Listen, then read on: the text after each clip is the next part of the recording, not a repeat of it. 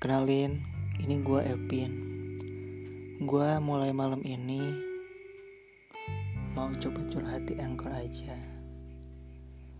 Moga aja di Anchor ini siapa tahu ya pasti sih di masa yang akan datang gue pasti ngerasa pengen mencoba cari tahu kilas balik gue apa pun itu.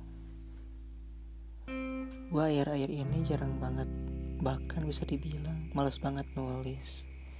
Ya semoga aja apa pun momen gua bisa tersimpan di akun ini. Ya, jadi ini bisa dibilang diary gua. Ya gua curhat di sini aja. Pasti nanti suatu kelak suatu saat nanti gua pasti butuh oke makasih engkau